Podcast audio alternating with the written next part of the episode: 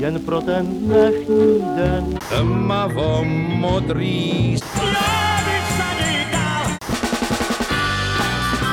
Matildo, počkej chviličku. Láska je jako večernice. Vítejte u Suprafon podcastu. Svět židovské náboženské tradice je nesmírně bohatý, podnětný a nevyhýbá se ani humoru. Suprafon vydal v prosinci loňského roku audioknihu židovských příběhů a pohádek Osm světel, která vznikla podle stejnojmené oceňované knihy. Jejím autorem je spisovatel, novinář a ředitel Židovského muzea v Praze Leo Pavlát, který je hostem dnešního podcastu. Pane Pavláte, přeji vám dobrý den a vítám vás. Já děkuji za pozvání. Každou kapitolu vaší knihy otvírá světlo z osmirameného cvícnu, upomínajícího na svátek světel Chanuka. Proč jste se rozhodl knihu rozdělit zrovna na tyto celky? Tak eh, každá kniha se musí dělit do nějakých celků a eh, v tomto případě mě to přišlo docela vhodné. Eh, jednak ten počet mě vyhovoval, ale hlavně ten svátek Chanuka je svátek zimní, připadá eh, přibližně na prosinec, jinak je podle židovského kalendáře 25. dne měsíce Kislev. A když je zima, tak je brzo tma a to je taková doba, kdy jsou lidi více doma a chtěl bych i věřit, že si třeba i více čtou, ale současně je to doba taky Vánoc. Že jo? To já jsem také bral v potaz a je to takové intimnější, tak jsem si říkal, že by to tak bylo hezké členění. Hrdinové prvních tří světel jsou Abraham, Mojžíš, David či Šalomoun a jsou známí vlastně už z Bible. Jaké další prameny jste využil při psaní? No to je na tom asi to uh, hodně zajímavé, aspoň pro mě bylo, protože v době, kdy jsem tuto knížku psal, tak já jsem se více přimknul uh, židovské obci nebo k tradici. Tam se utvořila taková skupina tehdy mladších lidí kolem tehdy Eh, také mladšího disidentského spisovatele eh, Karola Sidona.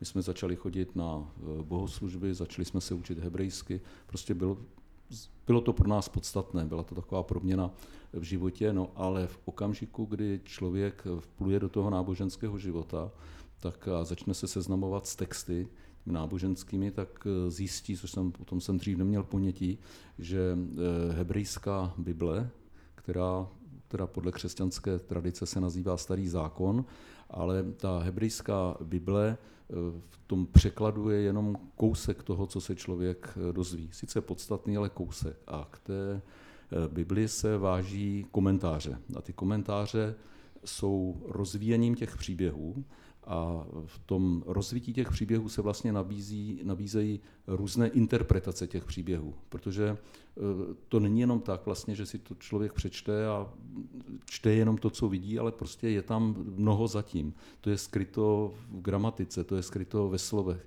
to je skryt, tam jsou různé narážky a tomuto typu náboženské literatury se říká midraš, čili tam se vytvoří úplně, nebo vytvářel se úplně nový příběh, třeba zase o tom Abrahamovi, který byl jakoby jinak převyprávěný než i v té Bibli, ale je to kvůli tomu, že je to interpretace toho příběhu. A vlastně potom už to jde do takové té legendární vyprávěcí podoby a z toho, z toho já jsem hodně vycházel v těchto, těch, těchto prvních třech světlech eh, vlastně důsledně. A ty prameny jsem k tomu měl kusé, musím říct, protože moc jich nebylo. Já jsem mohl v té době pracovat hlavně s francouzštinou, takže já jsem měl uh, řadu knih, které jsem dostal v té synagoze, tam taky chodili cizinci, takže, takže nám nějaké knížky dali. Něco jsem měl z francouzské knihovny, ku podivu tam měli i na židovské téma, ale nebylo to v žádném případě tak, že já bych vlastně ty příběhy vzal tak, jak byly, ale já jsem je různě si kombinoval a bral jsem si jednotlivé motivy, protože to je také třeba říct, že ta židovská, ta starší náboženská tradice v těch výkladech Eh, to není nějak jaksi eh, květnaté, barvité vyprávění, to je velice kusé. A takže někdy to by mi nestačilo, takže jsem si to musel, musel jsem si tak trošku i pomoct tím, že jsem spojil třeba víc věcí dohromady. Některé ty prameny jsou uh, asi i v Němčině, pokud se nepletu, tak uh, měl jste šanci prostudovat uh, nějaké tyhle materiály? No, byly určitě i v angličtině, ale na tu angličtinu jsem Eh, prostě rezignoval, protože jsem nevěděl o nikom, eh, kdo by mi s tím hmm. pomohl. Ale musím říct, s tou Němčinou, když se to zmínila, mě eh, nesmírně pomohla maminka, protože maminka německy mluvila skvěle a ona mi vlastně dělala takový jako výtahy, výtahy z příběhů. Eh, ty knížky se daly už zase půjčit na židovské náboženské obci, zřejmě prostě léta, léta nikdo nečetl a svým způsobem ona má jaksi velký, eh, velký podíl na tom, že jsem řadu těch podkladů a pramenů získal. V českém prostředí je velmi známá legenda o Golemovi, kterého stvořil rabi Lev. V audioknize tento příběh také najdeme. Co slovo golem znamená v hebrejštině a jaký je původ této pověsti? No to bychom museli jít hodně, hodně dozadu.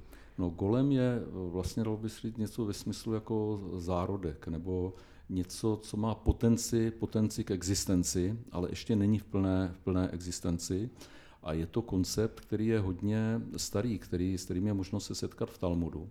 V Talmudu tam už se píše o rabínech, kteří eh, stvořili eh, živé stvoření, tam se píše třeba tele, že stvořili. Ale je to, eh, jak, jak si stvořit něco slovem, je dokladem duchovní velikosti toho, toho člověka je to, prostě má se za to, a tak, tak to jistě je ve světě, nebo o tom jsem přesvědčen také, že prostě ten, ten duchovní eh, princip předchází tomu materiálnímu. A eh, na toto navazují potom další příběhy, které se eh, v různých částech světa o tomto tvoření jak se objevují. Samozřejmě otázka je, proč zrovna v Praze a ten golem pražský je zřejmě vůbec nejznámější teda ze všech golemů, který kdy, kde chodili. A proč zrovna on? A tady se e, zřejmě střetává, protože úplně přesně se to doložit nedá, ale tady se zřejmě střetává prostě věhlas e, Rabiho Leva, který byl skutečně jako velkou personou židovské náboženské tradice a dodnes jaksi studovanou, s takovým tím mystickým trošku šerem toho pražského židovského geta. A ten příběh sám, sám o sobě Eh, jaksi není, nemá, nemá žádný základ eh, v díle Rabiho Leva. On tam píše, to je pravda, on to tam najednou, on zmiňuje jednou to slovo golem má, a totiž on to, on to má vlastně jakoby eh, opak člověka, který je moudrý a jaksi hodnotný. Takže ten golem je takový jako nekňuba, nešika a z toho vlastně vychází tato, tato linie, která se nejprve objevuje prostě v té romantické literatuře, nejprve z Německa, a potom to vlastně přechází k nám a nesmírně si napomohl Alois Jirásek, že to začlenil, ještě to, to už bylo dřív, teda, jak si svátek měl u Golemu vypsala tak, ale že ten Alois Jirásek to dal do starých pověstí českých a tím ten Golem tedy u nás mm, definitivně zdomácněl ale on má ještě potom jednu verzi. Ta jedna verze je ten nekňuba, jo? to je takový ten, který dělá zmatek a všecko bortí a, a ničí. Ale pak je ten golem ještě jiný, který jak si, jakoby chrání. Jo? A to zase vychází z toho, že počátkem 20. století 1906 vyšla v kníž, knížka, které se jaksi o, o činech rabiho Léva, která se tvářila jako opravdu autenticky jako jaksi náboženský spis a e, která měla doložit teda tyto jeho stvořitelské jaksi, e, kvality a s tím, že ten golem tedy měl chránit to pražské židovské ghetto. Ale to se ukázalo jako podvrh, což tedy podvrh byl. A je třeba říct vlastně, e, asi ne náhodou to vzniklo v tom roce 1906, ta knížka, protože to už bylo po Dreyfusově aféře a to už bylo po Hilsnerově aféře a, vlastně tam, a tam se ta podoba toho golema najednou opravdu proměňuje v toho, který jaksi eh, je neviditelný a slyší úklady nepřátel a pomůže. Ale pravda je, že tímhle já jsem se v té knížce vůbec nezabýval, já jsem prostě chtěl, aby, aby to byla knížka pro děti. Jo. Přeze všechno, i když ne úplně pro ty malé, to se fakt nedalo, ale řekněme, aby takový ty devítiletí si to rádi přečetli. A jak si děti mohou představit golema? No to je, to je otázka. Jo. Tu, bylo, tu knížku ilustroval uh, Jiří Běhounek, byl, bohužel už není mezi námi a opravdu byl nesmírně pečlivý a, a takový uh, hloubavý člověk. Nakonec ty jeho ilustrace jsou i na tom uh, přebalu. A on měl uh, takovou obrovskou kartotéku, jak si všelikých jaksi eh, obleků a postav a ze všech historických dob a on se velice snažil držet jaksi podoby. A když jsme ale eh, když šli k tomu golemovi, tak mě položil stejnou otázku, jak mám toho golema namalovat. jako jo, co, s tím, co s tím golemem, protože tady je jediná podoba golema, která je z toho filmu Císařův pekař a pekařův císař, že jo? taková ta, ta, ta, ta obluda obrovská. A eh, já jsem mu říkal, no ale to, co se o něm píše, o tom golemovi, je, že to byl člověk to byl, on vypadal jako člověk, akorát, že byl takový, jakoby, jako kdyby jsem si dělal trochu legraci, jsem říkal, jak by měl vysoký tlak, jo, že byl takový do červená, jak, by měl, jak měl tu, tu hlínu. On e, byl v, jako velký, neměl dar řeči, to je důležité, jako golem nemá dar řeči, prostě tím se od, jako úplně tu lidskou kvalitu mít nikdy nemůže, tak by bylo dobré ho napsat, na, na, namalovat, nakreslit jako takovou e, lidskou bytost, trochu hrozivou, ale zase ne tak úplně. jako jo. Takže on se, to, on se do toho pustil a myslím si, že udělal strašně, strašně pěkného golema, tak ten v té knížce je. V knize i její audiopodobě je také vyprávění o židovském Kocourkovu, městečku Chelmu. Má ovšem trochu zvláštní postavení, nepatří do žádného z osmi světel, ale je takzvaným šamašem. Přiblížíte nám, o co se jedná? Jo, na to jsem zapomněl. To bylo, eh, k tomu jsem dokonce, to musím říct, tomu jsem čerpal z hebrejštiny. To už jsem uměl natolik vlastně a tuhle tu knížku, ale pán Bůh ví, od koho jsem ji získal, ale jmenovalo se to Chachmej Chelm a to znamená moudří z Chelmu. A to je vlastně takový autentický, opravdu židovský humor. To byla knížka, která byla vydána eh, v meziválečném Polsku. A e, to deváté světlo, ten šamaš, tím se zapaluje vždycky těch, těch osm chanukových postupně každý jeden den. A je to opravdu Kocourkov, ale tam jsou příběhy takové až na pokraji tou zápletkou takové jako černého humoru nebo až, až surrealistické. Jo. Tam, když je třeba ten příběh, jak se Feivel hledal, kdy eh, vlastně eh, on eh, si ráno prostě odloží, odloží věci vlastně a teďka se sám sebe nemůže najít. Jako jo, což je úžasný a tak si sám sebe vydá hledat do světa. A to už je, to už je vlastně i metafora, metafora něčeho daleko jako většího. Čili to, to jsem dělal opravdu z radostí, protože ty příběhy jsou, myslím, opravdu humoristické a to, co je vlastně i v základu, myslím, židovské anekdoty, prostě taková uh, určitá sebeironie, žádný strach z toho, že se zesměšním. Je to, je to podle mě je to opravdu bezvadná tato. To se mně se to skoro líbilo nejvíc. No. Když jsme u těch anekdotických vyprávění, vy jste zmínil sebeironii, tak čím ještě je podle vás židovský humor specifický? No, humor. Jako to, toto je humorné, jo, tato část. Jako je specifický takovou tou zvláštní dialektikou, že e, nakonec o tom píše Karel Poláček e, v předmluvě k židovským anekdotám. No. No prostě, že, že jde příběh nebo jde nějaké vyprávění, ale najednou to skočí, ale úplně jakoby, jakoby mimo, mimo to, o čem se tam mluví. Ale ten zvrat je tak jaksi absurdní a šílený, prostě, že je, eh, že, že je legrační, jo? nebo prostě, že, že to člověku přijde směšný, ale ten humor je současně dost ostrý. Když se na to podíváte, tak, tak je takový jako vůči sobě nebo vůči těm protagonistům je, je takový až hodně jaksi nelítostný. Ale jinak ty příběhy, ty příběhy jako úplně eh, jaksi humorné nejsou, ale tam se hodně zase pracuje na úkor té výpravnosti. Jo. Já jsem tam musel trošku jako to rozvyprávět, ale v tom originále vlastně tam jde skutečně eh, hlavně o to, o to sdělení. O to sdělení, o tu podstatu, aby se jaksi řeklo, co je správné, co není správné, co je zlo, co není e, zlo ale co je ještě podstatné, vlastně, že se snaží jakoby ten příběh vysvětlit nebo naznačit, proč je zlo zlem, nebo čím je zlo zlem. Jo? To je, myslím si, že to je hodně jaksi specifický druh lidových vyprávění, bych řekl. Jak dlouho jste se židovským pohádkám tedy věnoval? Za jak dlouhou dobu kniha vznikla? No, Vůbec ta nabídka byla eh, pozoruhodná, protože tu knížku vydalo nakladatelství Artia a to bylo eh, nakladatelství, nebo eh, byl to podnik zahraničního obchodu pro export.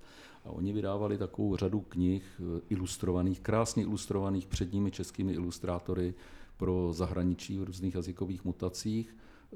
A zřejmě už vydali úplně všechny pohádky, takže došlo i na ty židovské, protože k tomu se pořád nikdo dlouho neměl. A protože já sám jsem pracoval v nakladatelství, já jsem pracoval v nakladatelství pro děti a mládež Albatros. A tak, jak se ty redaktoři trochu znali, tak se to ke mně doneslo a tak prostě, nabídli mě to. Nabídli mě to a No, nejdřív hlavně teda sehnat ty podklady a ty překlady a potom, no, já si myslím, že to bylo takové dva roky. Takové dva roky, ale bylo to, pro mě to bylo naprosto úžasné období a když to potom vyšlo, oni to vydali nejprve anglicky, německy, francouzsky, to, byly ty, to byla ta první várka a pak ještě dělali dotisky, no tak já jsem byl úplně, úplně nadšený, že, že něco takového mohlo vzniknout. No. V češtině kniha ale vyšla tehdy jenom v rámci tajné samizdatové edice Alef. Eh, jak na to období, kdy kniha vyšla v samizdatu, vzpomínáte? Tak eh, to bylo v okruhu právě, který já jsem zmínil, to kolem toho hmm. raby, teda raby, on tenkrát raby nebyl, tak spisovatele Sidona, který ale vlastně už v té době byl vytlačen do emigrace. Jo, on, on, a tu edici dělal Jiří Daníček, což byl jiný artista, a tak ten byl z té naší skupiny, no a tam vycházely různé knížky a když, když tohle to bylo hotovo, no tak jsem říkal, hele, no tak ať si to taky lidi přečtou, takže se, takže se udělalo pár těchto těch, to se rozepisovalo na stroji a svázelo a já vím, aby to bylo ilustrované, tak jsem měl takovou knížku e, sestry Šagala, Marka Šagala, vzpomínky na něj. A tam byly ale takový krásný jako perovky od Šagala, No tak jsme je teda vzali. Udělali se ty, ty perovky. E, jako a tak, takže tam byla i něco jako taková ilustrace vždycky ke každému tomu, ke každému tomu světlu. No. Paradoxem je, že já vím, že eh, těch knížek bylo deset. E, teď se rozdali, rozpučovali, já jsem měl jednu a tu už nemám. Jo, takže já nevím, kde je, ale zcela jistě vím, že, že jí má pan Grunto rád v tom, v tom v té své sbírce, sbírce samizdatových eh, knih. Ty ilustrace, to muselo být působivé velmi. No, byl, já si myslím, že to bylo hezké a tam, tam totiž eh, vyšly i jiné věci, tam třeba vyšly ty příběhy Rabiho Nachmana, což byly taky pohádky pro děti, protože my jsme měli děti, tak jsme taky chtěli, aby, aby ty děti z, z, z toho našeho uh, blouznění, aby z toho taky něco měli. Který z příběhů, nebo alespoň které z těch osmi světel je vám osobně nejbližší a proč? Když odmyslím ty, ty eh, kocourkovské z toho, z toho filmu, tak je tam jeden příběh, ten se jmenuje Putování s Eliášem. A ten je o tom, jak eh, prostě jeden rabín velice rád bych chtěl putovat s prorokem Eliášem a být svědkem jeho zázračných činů. A ten prorok nebo Eliáš mu řekne dobrá, ale nic, na nic se mě nebudeš ptát. To je podmínka, pokud se na něco budeš ptát. Tak no a teďka jdou spolu a vlastně, na, já to se stručním, to ať si každý přečte, ale vlastně v domě bohat, jako bohatých, u bohatého takového sedláka židovského, který se k ním chová velice vošklivě, Eh, tak on mu velice jaksi mm, žehná a přeje mu vlastně všechno dobré, aby se mu takhle dařilo a potom se dostanou naopak k chudákovi, k chudákům a ty by se přetrhli, aby jim všecko dali a on k ním je vlastně velice příkrý. No a tenhle jeho putovní, ten jeho eh, souputovník už to nevydrží, protože celou cestu se ho ptá, on mu říká, neptej se, a co to má znamenat, to jaká je to spravedlnost, on mu říká, no, tak já ti to řeknu, ale tím ta naše cesta končí. A řekne mu to a vlastně mu vyjeví, že ten, že ten bohatý člověk vlastně, když bude takhle pokračovat, že za chvíli vlastně, že, že padne, prostě, že to bude zlý, když to ten chudý, tam šlo o to, že ten má jenom jednu kravku a on mu přeje, aby mu ta kravka chcípla. A, ten, a vlastně mu říká, no ale ona jí bude jako pohřbívat tam prostě, tak on tam najde poklad, takže jemu, jemu bude dobře. Ale ten pří, to, to, co je skrytý zatím je, že člověk vlastně není schopen často uh, ve svém životě si uvědomit, co je dobré a co je zlé. On podle svého soudu si může myslet, že to nejlepší je tohleto. Ale, ale nemusí to tak, nemusí to tak být. Jako. A to si myslím, že to, to, to mně přišlo, že je jaksi pro život takové poučné, že když třeba člověk strašně něco chce a strašně na něčem lpí a že to musí být, a když to nedosáhne, tak je z toho zoufalej třeba. Ale to může být dobrýmu. Akorát, že on to neví. Akorát, že on to neví a bude to třeba k dobrému třeba už za rok nebo za chvíli. Jo? tak eh, takové to uhadování toho, toho osudu. No tak tohle, to, tenhle ten příběh, jo, ten se mi líbí zvlášť. No. To si myslím, že je velmi inspirativní a takové nadějné no. pro nás všechny, kdo bychom si to přečetli nebo poslechli. Co podle vás tyto příběhy mohou přinášet dnešním posluchačům a čtenářům? Já věřím, že jsou čtenáři, já věřím, že jsou posluchači a uh, určitě děti mají rády příběhy. Jo. Já, mě se na tom a chtěl bych věřit, že to je opravdu k dobru. To jsou tradiční příběhy, že tam nemusí jaksi běhat žádné záhadné bytosti a vymyšlené, já nevím co, prostě jsou to příběhy, eh, které mají i takové silné, eh, řekl bych, rodinné zázemí. Je v tom tradice. A má to, jsou to příběhy z kořeny. Jo? A to já si myslím, že je strašně důležité, protože mít fantazii je úžasné a na základě fantazie je možno vytvořit úplně jaksi cokoliv a fantaskní světy, světy. To je dobré, ale tady to jak si vychází, řekl bych, z takové té určité reality toho života. Nemyslím, že to, co se tam povídá, že je realita našeho života, ale je to realita toho, že lidi mají e, starosti, chtějí je řešit něco je dobré, něco je eh, špatné. Eh, zázraky se dějí, pokud člověk k zázraku přispěje. Zázrak není jaksi odměna, zázrak je eh, něco, co, na čem ten člověk sám, i když si to třeba neuvědomuje, pracuje.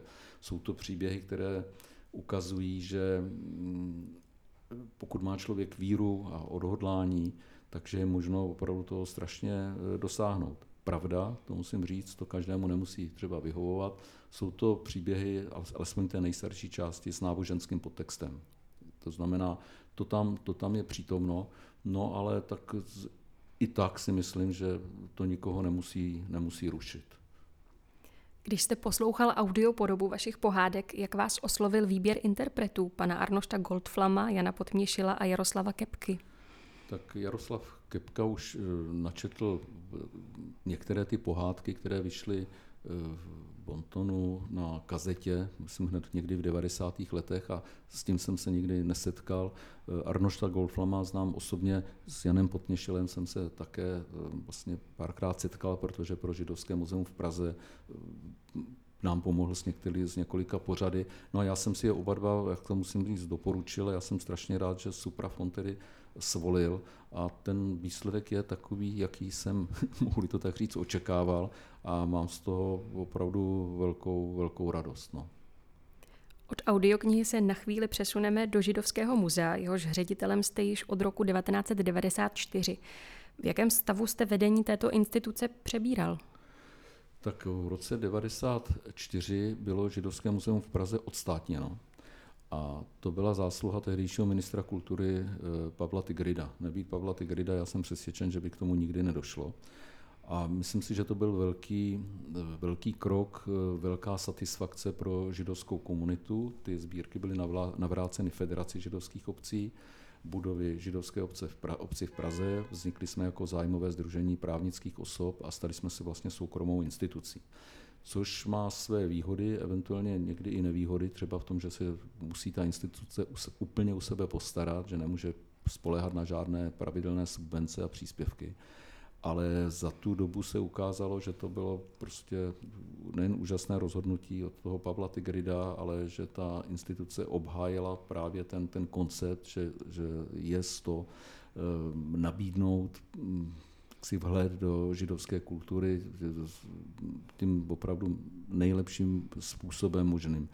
Eh, my jsme udělali, všechny ty budovy byly opraveny a rekonstruovány, ve všech jsme udělali eh, nové expozice, založili jsme vzdělávací a kulturní centrum, začali jsme vydávat knihy, i, i eh, CDčka, myslím, myslím hudbu, je to odborná vědecká instituce, vydáváme impaktovaný časopis Judaika eh, Bohemie. Eh, jak si, myslím si, že opravdu, když vemu celé to období, takže to je jednoznačně úspěch. Navíc eh, je to významná instituce i pro Pražskou židovskou obec a pro židovské obce v České republice, protože Židovské muzeum v Praze přispívá svým dílem k jejich jaksi rozvoji a co je špatné, je až teď prostě, že ta, ta, ta pandemická situace tu naše instituce nesmírně zasáhla právě proto, protože jsme soukromá instituce, čili nepříspěvková. A znamená to, že vlastně momentálně na provoz užíváme ty prostředky, které jsme měli na rozvoj, což není jaksi nekonečně možné, ale hlavně to znamená, že ten rozvoj prostě bude, i když se ta situace stabilizuje, na eh, řadu let eh, zastaven. Nicméně, nicméně, prostě otevřeli jsme teďka ještě eh, španělskou novou expozici ve španělské synagoze 16. prosince, 18. prosince jsme ji zavřeli a z důvodu teda nařízení vlády a to si myslím, že až se ta, tato expozice otevře, takže to může být pro návštěvníky zážitek. To se určitě všichni máme na co těšit.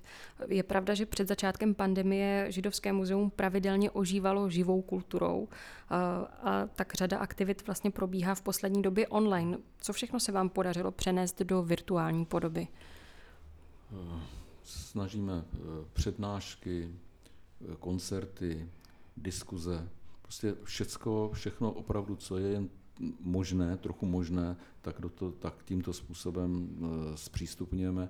Samozřejmě e, je to mm, omezující třeba ve vztahu ke školám, protože my jsme měli e, poměrně velkou návštěvnost ze škol, měli jsme speciální programy pro školy, pro učitele, i to je možno online, ale s těmi dětmi prostě je lepší osobně, zvlášť když jsou malé, protože my jsme měli vlastně pořady i pro předškolní děti tak to, to, to možné není a myslím si, že všichni školáci už mají eh, online výuky jaksi až po krk. A že, že už navíc se nejsem vůbec jistý vlastně, že to je přesně to, co, co je úplně to nejlepší, ale momentálně asi není, není zbytí. No. Držím moc vám i Židovskému muzeu palce. Dnešním hostem Suprafon podcastu byl pan Leo Pavlát. Děkuji vám za rozhovor. No, já moc děkuji za pozvání.